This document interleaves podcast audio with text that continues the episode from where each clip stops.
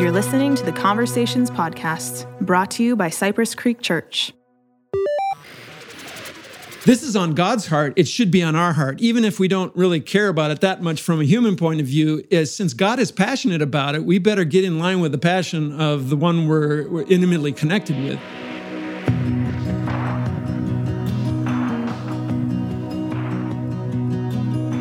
Welcome to the Conversations Podcast. I am Taylor. We are continuing our Unashamed series looking through Romans, and I am joined by two special guests and friends. First, we're joined by lead pastor Jose Abaroa. Jose. Good morning, Taylor. It's great to have you. And we're joined by Dr. Carl Follingstad. Carl, thanks for being here. It's Glad great to, to, have be you. here myself. Yes. Oh, it is always a treat whenever you're here to unpack the scripture and the message from Sunday, which we're going to do. Jose would love to give you the first word as you prepared for a message titled Holy Anguish. Holy Anguish. Chapter 9 and 11. This is the second conversation that I'm having with Dr. Follingstad over these uh, chapters because he's helped me, like I've said before, through uh, every one of these messages so far. And in um, talking to you, Carl, I, I told you that it was his. It was Paul's sorrow and anguish that really stuck out to me. And we just finished this incredible chapter, Romans 8, where Paul said there's no condemnation for those that are in Christ. And, and so now Paul is in sorrow and in anguish over those who are condemned because they are not in Christ. And uh, that, that emotion, that um, sorrow really convicted me because I, I don't I don't have that to the degree that I that I want to cultivate it. And so then I looked at the rest of the chapters and and got these three um, ways to cultivate this holy anguish. And and you know I've heard a lot of predestination, free will, um, Arminianism, Calvinism coming from these chapters, but I've never never seen the emotion that that Paul is striking here. And you know, short answer to both of those, I, I think that we see aspects. It's a both and. It's just a matter of what we can perceive and and and know. So anyway, excited Yeah. for this conversation. Yeah, see right- Where, see where it goes. Right away, Romans 9, uh, verse 2 says, he, he writes, Paul writes, I have great sorrow and unceasing anguish in my heart. And again, that theme of holy anguish was uh, key. We'll get into cultivating that, but I'd love to first kind of camp out in defining uh, holy anguish. I know, Jose, you mentioned it uh, on Sunday, but would love to hear, Carl, your thoughts on that as far as just even the, the wording, the verbiage, the verbiage, Yeah. and uh, and what's so significant about just even the, the vernacular that Paul used to describe this this feeling for the lost. Yeah, well, I think the original, um, you know, agonize. We get that word uh, agonize and anguish. They're they're related from the Greek. You know, it's it's like agonizo or something like that. Uh, I can check, but it's uh, along those lines. And so it's the idea of. Of of going through a, a process of of intense suffering, um, even Jesus' agony right on the cross. So it's all kind of a related semantic field, as we say in translation, of of kind of like suffering, long term effort. And uh, it has an emotional component, of course, but it also has a physical pain component. But it has a pain component, but also um, pushing through it, of course, uh, to the end. And um, yeah, so it's a very rich word, that anguish. And as Jose said, it is amazing coming after chapter eight, where everybody is there's no condemnation and there's no separation. Yeah. And you'd think, okay, you know, he's going to bounce off of that, and then he he returns to the issue of the Jews uh, in his argument. But also, the first thing we hit is that emotion. You could he could have camped out on how great things were, but he really, like you said, he went that down that uh, anguish road. Yeah, it, it reminds me of what I read a lot in the Old Testament, where God is faithful, God comes through, God delivers, God restores, God heals, God moves them from place to place. He wins the battle for for for His people, and yet we we still reject them. Right. And, and we still turn our back on him. I mean, what an amazing God we have that never gives up on us. And this is Paul saying he hasn't given up on his people. Right. Uh, I think there at the end where, where he's talking about uh, they can still come back. if if, if uh, we as wild olive shoots have been grafted into the family of God, how much more can a natural branch that belonged can now be grafted in? And so he is specifically speaking to the Jewish people. Um, and this is our this is God's heart for us when we were lost, and this is, I think, the the heart that we need to cultivate. This holy anguish for the lost, and and I guess another step ahead also is when when we don't have this anguish, then we get distracted on all of the things that matter, mm-hmm. but aren't truly central to the gospel, mm-hmm. which is preaching the gospel in word and deed. We'll get to that this next week. So I, I wanted to separate both here in chapter 10. I asked the professional in the room if I could do that. And of course, he said, man, follow the Holy Spirit. So, um, and, and, interesting that chapter 10 right is this climax right right um, so it's almost like we hit the two v it's like a bookends with yeah. a centerpiece and the centerpiece mm-hmm. is chapter 10 of this chapters 8 or sorry yeah 9 to 11 so, yeah so we'll hit chapters yeah. 10 5 through 13 next, next Sunday next Sunday. It, it's, it's interesting to think that um, I remember when I was in university, the idea of God Himself is in anguish. Now we know Jesus as our, our brother and who was suffered on the cross was in anguish to bring many, many brethren to glory uh, through His uh, sacrifice on the cross. But the idea was that God Himself is suffering in a way, of, and He's in anguish in a way. Mm you know, it's all figurative speech when we're talking about God, but there's an emotional side of, you know, God can't wait for us all to be united in Christ from every tribe and language. He he he himself is not completely uh, he he has there's an anguish component even in God the Father that you know until this is all completed. Mm. And some people brought they actually called it the suffering God. I think this the guy's name was Jürgen Moltmann. He was a, a Lutheran theologian, but the idea it was kind of a con- controversial idea. So how could a perfect God that's completely happy in Himself um, be be anguished in himself. Yeah. And so he was just arguing that yes, for probably from an objective point of view, yes, but in terms of an emotional component or a you know, in terms of seeing his plan come to fruit, maybe even God the Father, as the Son did, have anguish for for salvation of humanity to bring him back to Himself. You know, His yeah. plan to finish it. There's a certain sense that He also is like, mm, I wish this. You know, mm. even though of course He's perfect and transcendent. Yeah. But uh, anyway, it was an interesting idea to bring the concept of anguish into the Godhead. So one bit. thing one thing that I learned was through through prepping is the difference between his moral mm-hmm. will and his providential right. Right. will. So you're speaking to that moral will, his character who wants all to be saved, like we read in Second Timothy. Um, he, he writes later that that Paul's still praying mm-hmm. um, that that all Jews that this this this, this mm-hmm. desire, this longing that he has to be with us, and then his providential will right. that the reality is not everybody will choose that. Yep. Yep. So and that's God's will. Yeah. That in our free will, mm-hmm. that God knows, yeah. yes, right. is fully aware of, we we still have the choice to to, to reject them. Mm-hmm. Which brings me to to the moral will side, and this is a question, Carl, for you. Is that connected to the jealousy of God that is often mm. spoken about in in the Old Testament? I'm thinking about Exodus. Yeah. You know, I'm I'm I'm a jealous God, um, and and he talks about his desire, right, for mm-hmm. us to be his for us not to worship other idols and other gods but to be his his people. Yeah that word in hebrew is kana which is the idea of a it's it's a husband's jealousy over a, wi- hmm. a wife for the honor and shame of the marriage and also just for the breaking of the relationship. And god is zealous for his relationship with us. So that's why it says he's a jealous God.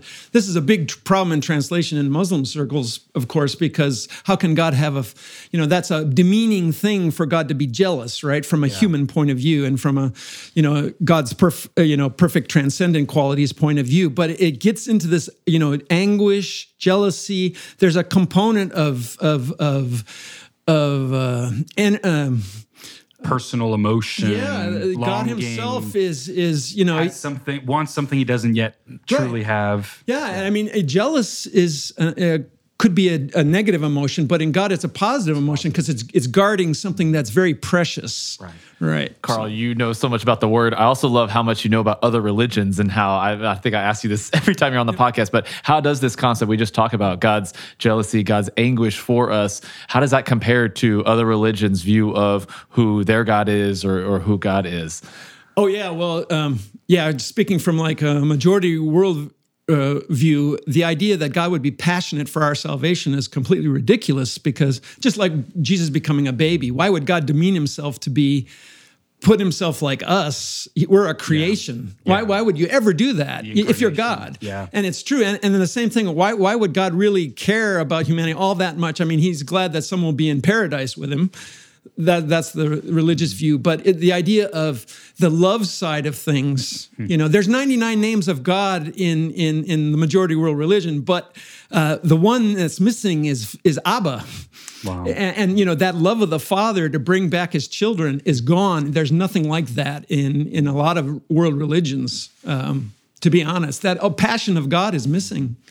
That's so good. I feel like just growing up in the church, I I know these concepts, but it's just even hearing an outside perspective like that is helpful just to appreciate who God is and Yeah, and and then in context, let's zoom back in, speaking to this idea of Abba, because now the Gentiles are hearing this and they're mm-hmm. saying we're getting it, mm-hmm. and they're probably talking about you know the the Yahweh God who was rejected by the people of Israel, and so what Paul's saying here is, hey, be careful, don't get conceited, you know, mm-hmm. because you too can can can fall off, mm-hmm. and and so I I have that propensity sometimes to think, no, I'm I don't need to watch out for mm-hmm. for for or I want to enjoy Abba when when we are truly enjoying Abba. That means that we need to be really in anguish hmm. over those that haven't yet been adopted hmm. into his family, haven't haven't decided to to enter into his family.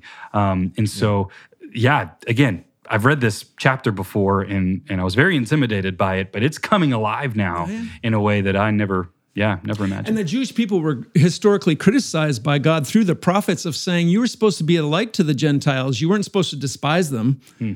You know, um, if you actually dive into the rabbinic literature a lot, there's a lot about the dirty Gentiles and stuff like that. You know, they were supposed to be, since they were privileged, they were supposed to bring that light to the, and that's all through the prophets. Yeah. Yeah. They, they were the guiding light, but they just chose to, you know, focus in on themselves. And so the prophets really took them to task for that. God did through the prophets. There- yeah, there's so much within that from the superiority to arrogance. Uh, Jose, I loved how you mentioned apathy being another example of spiritual pride that we have. How did the two of you uh, fight against that? I know, Carl, you've been on the front lines of so many just even just mission work overseas, uh, but this applies both locally and globally. But just that guarding against that heart or that callous uh, after you've maybe been rejected so many times. I can think of, I know in our community group last night, we shared how, you know, we may feel in, you know, feel God calling us to share with someone once, but then after we get rejected, it's like, how do you continue to cultivate a holy anguish for this person after that rejection? And Carl, I know you've seen and experienced persecution. I mean, to the, you've, you've seen the ultimate form of rejection uh, in so many ways, but just how did the two of y'all continue to cultivate just that, that anguish uh, despite pushback? Carl's pointing at me. I can't wait to hear your answer, Carl. But I will follow follow your lead here. Uh, what I was thinking about was this first point: trusting God's sovereignty. Again, we'll get more in this into this on Sunday, but. I, I can't change anybody. I actually want to. My flesh wants to change, win people over. Uh, it's part of my my nature in in a, in, in a good way. It's got its strengths, and then weakness is I can you know try to you know uh, uh, be overcome by hey this person's not doing what I want them to do, or what even God wants them to do. And uh, trusting God's sovereignty is saying, man, Lord, what do you want me to say? What do you want me to do?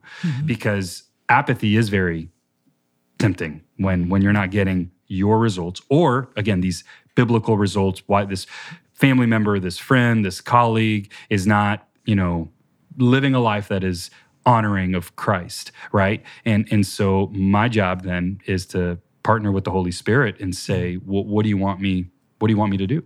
And I think it's pray 1st and foremost, and then reach out in some way over a long period of time or a short period of time, and then stay the course. Allow the Holy Spirit to be the convictor and and the one that either draws them. Uh, with all of that, there's love. So I I, I have to continue to love and want the best for for that person. Yeah, uh, and along with that, for me, you know, staying in God's heart at the thirty thousand foot level, um, that because um, you know this at the end of the day, it is a spiritual thing. You know, people are believing a lot of silly things, including our own cultural moment, because it's a darkness, and it's not really from one point of view, it's not the fault. Uh, there's other things going on besides just the willfulness of people and, and how they attack the Christian message and things. There's something dark behind it. You know, the, the Satan has blinded the minds of people from hearing the truth of the gospel. You can see that in the majority world religion, but you can also see it even now. Right any anywhere it's the same issue. Something's blocking that you know the holy spirit uh, being able to you know unveil the gospel to them. And that's what we pray for. It's it's you know and that's the interaction interplay between you know how can somebody actually come to faith when they're dead in their sin? Well that's a miracle. And it's you know diving into god's heart at the at the his redemptive plan. Um, you know, this is on God's heart. It should be on our heart, even if we don't really care about it that much from a human point of view. Is since God is passionate about it, we better get in line with the passion of the one we're, we're intimately connected with, yeah. because He is passionate for the lost, and that's helped me mm-hmm. realize that and just stay connected with His passion for the lost and the big the big p- picture being it's a spiritual warfare so expect kickback um, don't take it personally because they're not hmm. attacking you. It's your ideas, uh, uh, and it's you know we're also supposed to attack the ideas and not the people. I have to remind themselves a lot because I'm an idea uh, uh, cultivator, connector, and attacker. When I when something is a, you know, uh, yeah, I, I yeah. go for it. Worldview, oh, I'm there. You know, I want to look at your values, priorities, assumptions, and dig down and say, oh, okay. But so I have to remember there are people there that are being blinded by Satan.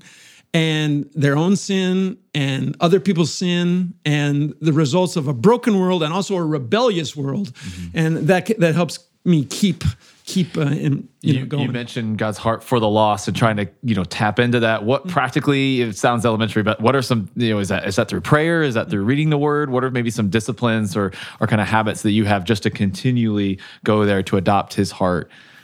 Yeah, I think there's, you know, first, uh, you know, just pray that the Lord would grant me more anguish. Mm. Uh, that, I think we just don't have, I mean, we're not able to do that without the Holy Spirit to give us actually more anguish as a gift. And then also, um, along with that, not to regard it as a negative thing to be anguished. Uh, you know, uh, we're against kind of negative emotions in our culture, right? You don't want to be negative about anything, but you know, there there are there's a place for things yeah. like long term anguish and suffering and and lament, lament. Yeah, yeah the whole grief. Psalms. You know, what seventy percent of the Psalms are laments, right? Yeah. Complaints, and uh, holy complaints, and expressing our you know things aren't working out here down here, God, according to your word, and then you work through it, and then end up in praise and worship because hmm. you know it's the journey and God's truth shines through. But um, yeah, just remembering negative emotion isn't a bad thing. That helps also. And um, yeah, uh, keeping in the Word and uh, uh, just seeing, reminding us of that that redemptive plan of of you know fall to restoration. Yeah, that's really good. I was struck by Paul when he talked about uh, this is in chapter 10, and he's speaking about his brothers and sisters, his, his fellow Israelites. And, and he says, I can testify about them that they are zealous for God. Yeah. So he's calling out the good. Yeah, yeah, yeah. And, and that helps me. That helps me too. Let's mm-hmm. let's look at look. Let's look for the good. Don't only look for the bad. Yeah. Don't only look for the broken worldview. Which I'm I'm with you, Carl. I look at the ideas. I'm like, that's just a bad idea. I love you, but you're you're thinking poorly. Right. and and when I communicate, sometimes yeah. idea first, I actually hurt the person. Yeah.